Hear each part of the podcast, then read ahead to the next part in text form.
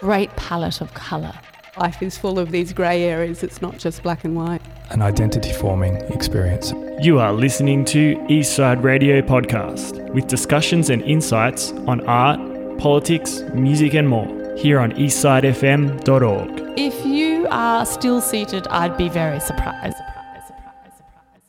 We're having a very optimistic show today. Sometimes we have to bring so much bad news or so much conversation about challenging issues, I suppose is a better way of putting it, because we are inundated with so called bad news, and that is really a cycle of uh, 24 7 media, which we don't pursue here on Monday Drive, but we do like to face the hard facts very important. So, we're going to do that in a way with the next guest, and that's Dr. Felicity Deane, who I said at the top of the show is Associate Professor at the Queensland University of Technology, and she's extremely erudite when it comes to how economics and the law intersect, in particular regarding emissions trading and other forms of market based mechanisms. So, if you're finding that all very confusing, what people are talking about, we've just been discussing with the previous guest, Zebedee Nicholls, um, the pledges that were made at the UN COP26 just at the end of last year. Um, how are some of these pledges actually being implemented and are they actually working? So I'd like to welcome Dr. Felicity Deane to Monday Drive. Hello, Felicity. Thanks for joining us.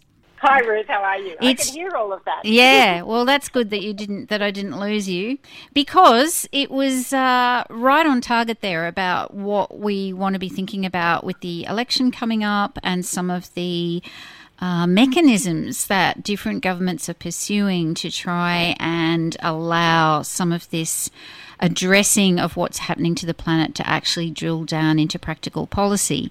And something that you have recently been looking at is biodiversity stewardship and how that works. It's a great idea to think about incentivizing our rural areas and our farmers into preserving biodiversity, changing their approach to soil, um, doing all sorts of things like associative planting, bringing back more native species, and restoring.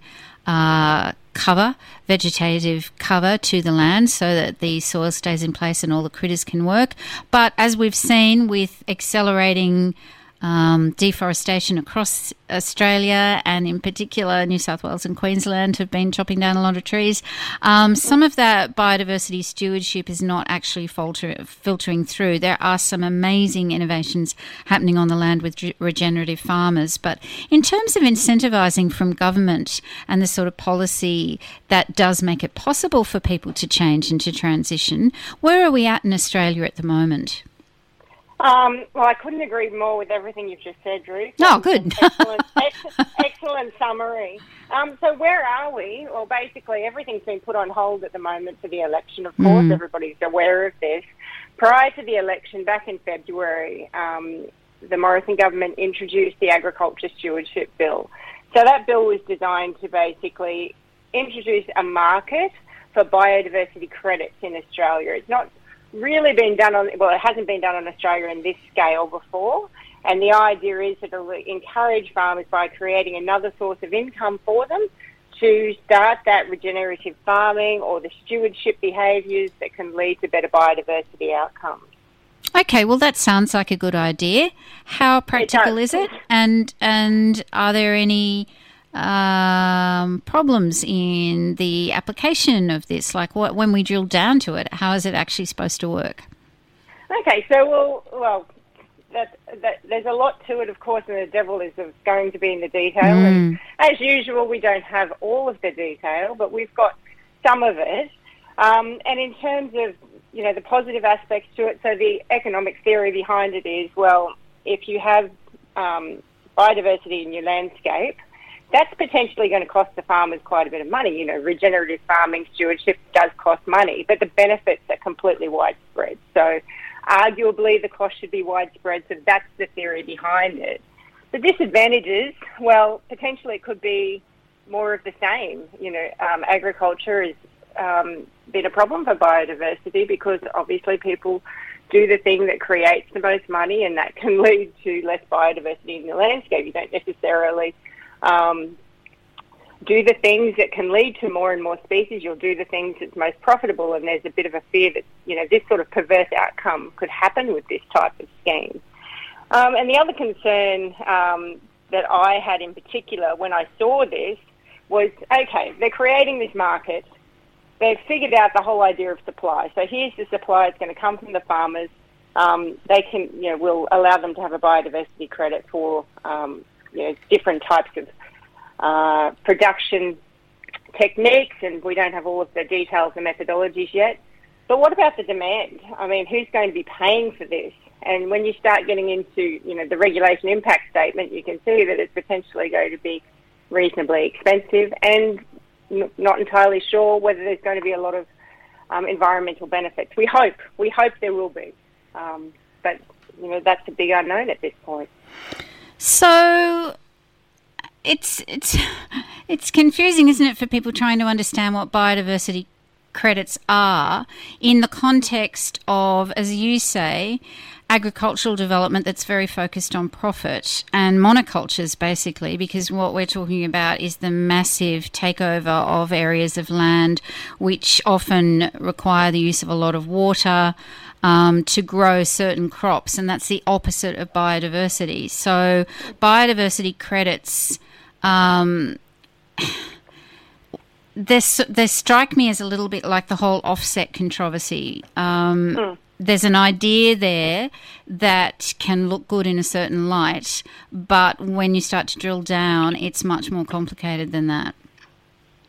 Uh, I couldn't agree with that more. Again, that's an excellent summary. It is, I mean, ecosystems are inherently complicated. Um, I'm not an agricultural scientist, but sometimes I feel like I, I really wish I'd done science when I went to university instead of completely focusing on law and commerce, to be honest, because it does get really, really complicated. And this idea that it can be solved without, you know, a big strategic plan for Australia um, or even for areas um, it confuses me, and I'm not quite sure how it's going to have, you know, the benefits that they are wanting to have. So that that really interests me because I think that's actually what's been missing from a lot of the conversation at the moment in terms of the different parties um, is a big strategic plan for Australia. Mm-hmm. Oh, I completely agree. There's been a lot missing from those conversations, though, Ruth. I think, um, but certainly when it comes to agriculture, um, uh, I mean, I sat and watched the press, press club address where they had you know, the shadow minister and the minister on there talking, and, and I had more questions than were answered. That's for sure, uh, and that's usually the case with these things. But I just was unsure what the Labor government were proposing for their policies. I was unsure where the Liberal government were going to go forward with theirs, and certainly there was not the word strategic plan was not mentioned once. Hmm. So where does that leave us in terms of what farmers are looking at in terms of their own strategic planning in the coming decades?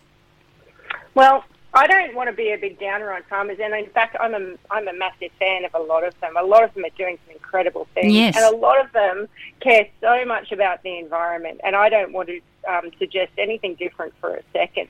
So a lot of them do do things within their own land, and you know some of it is substantial. Um, you know to make sure that it is going to be better off in years to come. Um, but in terms of having something that's more concrete, something that's focused more widely, where um, you know we're breaking things down and looking at well, what would be best for this area of land? What should be done here? And I'm not suggesting for one second that that would be an easy thing to do, particularly because it would involve quite a bit of change um, and um, a lot of experts coming together to make decisions about things that um, may or may or not be beneficial in the long term. So, you know, there's risk involved as well. Um, but certainly it's not something that I'm seeing talked about meaningfully at the moment. So let's look at the marketing aspect of a biodiversity credit, for mm-hmm. instance. Mm-hmm. So, say there's a housing project, and this happens every day in Australia, that, yep. and in fact, we've just had some in the news, um, a housing project that requires destroying a forest where koalas live. Mm-hmm. How are the developers, um, and maybe it's a farmer that owns that land, there might be a development company um, that's coming in to do the housing project. How do they go about offsetting that damage so that something comes to the koalas as a benefit from having their habitat destroyed, which is hard actually to imagine how any benefit can come out of that? Mm.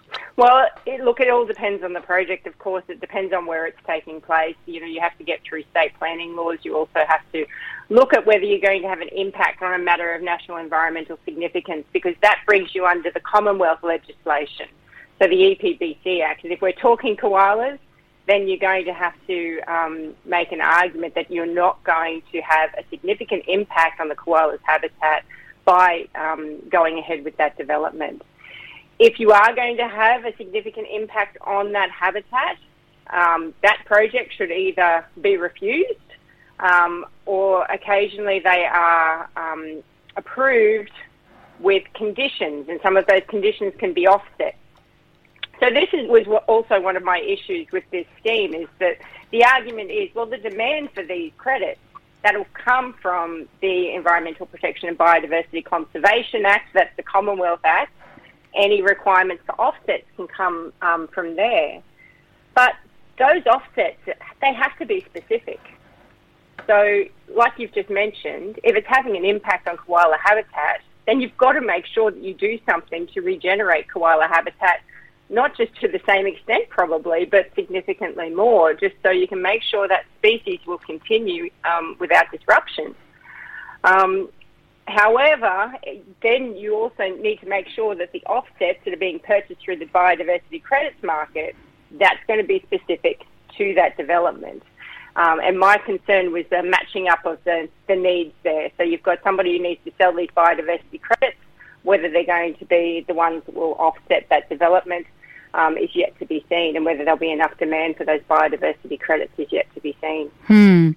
And just to give listeners an idea of how complicated this is, because you've just mentioned there are state and federal uh, laws involved here that are quite difficult to navigate at the best of times. Also, from the point of view of the native species, whether they're plants or animals, they're often very terrain specific. So, saying that you're going to do something over here for a population over there um, is not necessarily going to translate. But a lot of this offsetting is based on the idea that you can do that. So, it's. Um, yeah, there's science there that's that's uh, being disregarded to some extent. That's right. That that comes down to the complications of the systems themselves, mm. um, and it's it's sort of aligned with this idea of carbon trading, where um, arguably, and this is arguably, um, you can offset one carbon emission with the sequestration of another. That's not necessarily the same when it comes to biodiversity. You're talking about something far more complicated. Mm.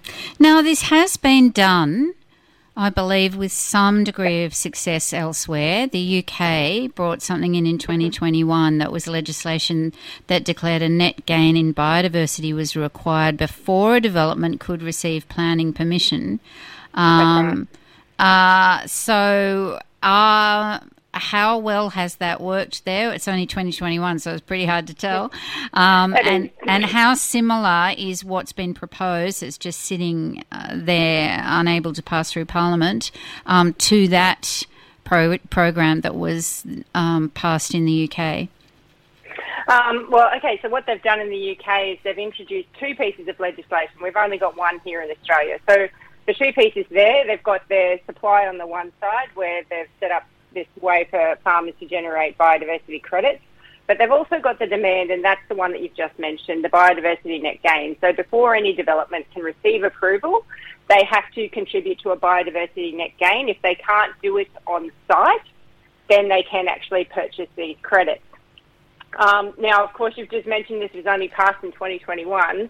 And with biodiversity, well, much like carbon, we've got other issues with measurement and agreed ways of measuring. And if you keep changing the parameters, then you can't actually compare one year to the next. So it'll be interesting to see what does happen over there. It is too early um, to tell, but I would probably be quite positive um, in looking at what they've done because it, it does make sense. It is creating that demand. it is putting that requirement more broadly, not just on farmers and not just creating a benefit for farmers necessarily, but saying to um, anybody who wants to um, look at a development in the UK, well, look, there's a biodiversity net gain requirement. You have to contribute some costs to that. Um, and so, you know, I would be hopeful. The other thing about the UK is that they've been talking about um, natural capital and biodiversity for decades. So this just hasn't um, come out of nowhere. It's not something that's just been introduced right before a, an election um, in order to make people happy. It's something that has been discussed, and you know they've re- released big reports on both bio- the economics of biodiversity and natural capital. Um, and so I'm hopeful. You know, let's, let's, say something positive. I'm hopeful that it will have um, a positive impact and potentially can provide lessons to other places in the world. Of course, the UK and Australia are two very different places. That's for sure. And they have been quite ready to embrace both on the conservative and the uh, other areas of the spectrum of politics in the UK, happy to embrace the reality of climate change long before it's been so polarised in Australia. And of course, we've seen, as you would have watched tearing your hair out over the last 10 years, Australia's environment laws, which haven't been really strong but have been watered down.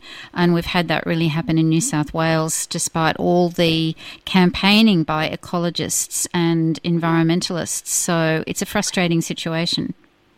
I can certainly sympathise. Yes, I've, i mean, I've been watching it very closely. Um, my PhD was on emissions trading, and, and, that was sort of during the period of the um, introduction. Oh no, we're not going to introduce it. We're going to take it away in Australia. Oh no, we will introduce it, but now we'll repeal it. It was all very um, frustrating, um, but a bit of a lesson in what not to do. Yeah, so it is very difficult. I mean, this this idea of an overall strategic plan um, on so many levels is something we really need to be uh, encouraging in our politicians and in our policymakers. Uh, so it's something that people could think about as they're um, travelling towards that date with the voting booth and.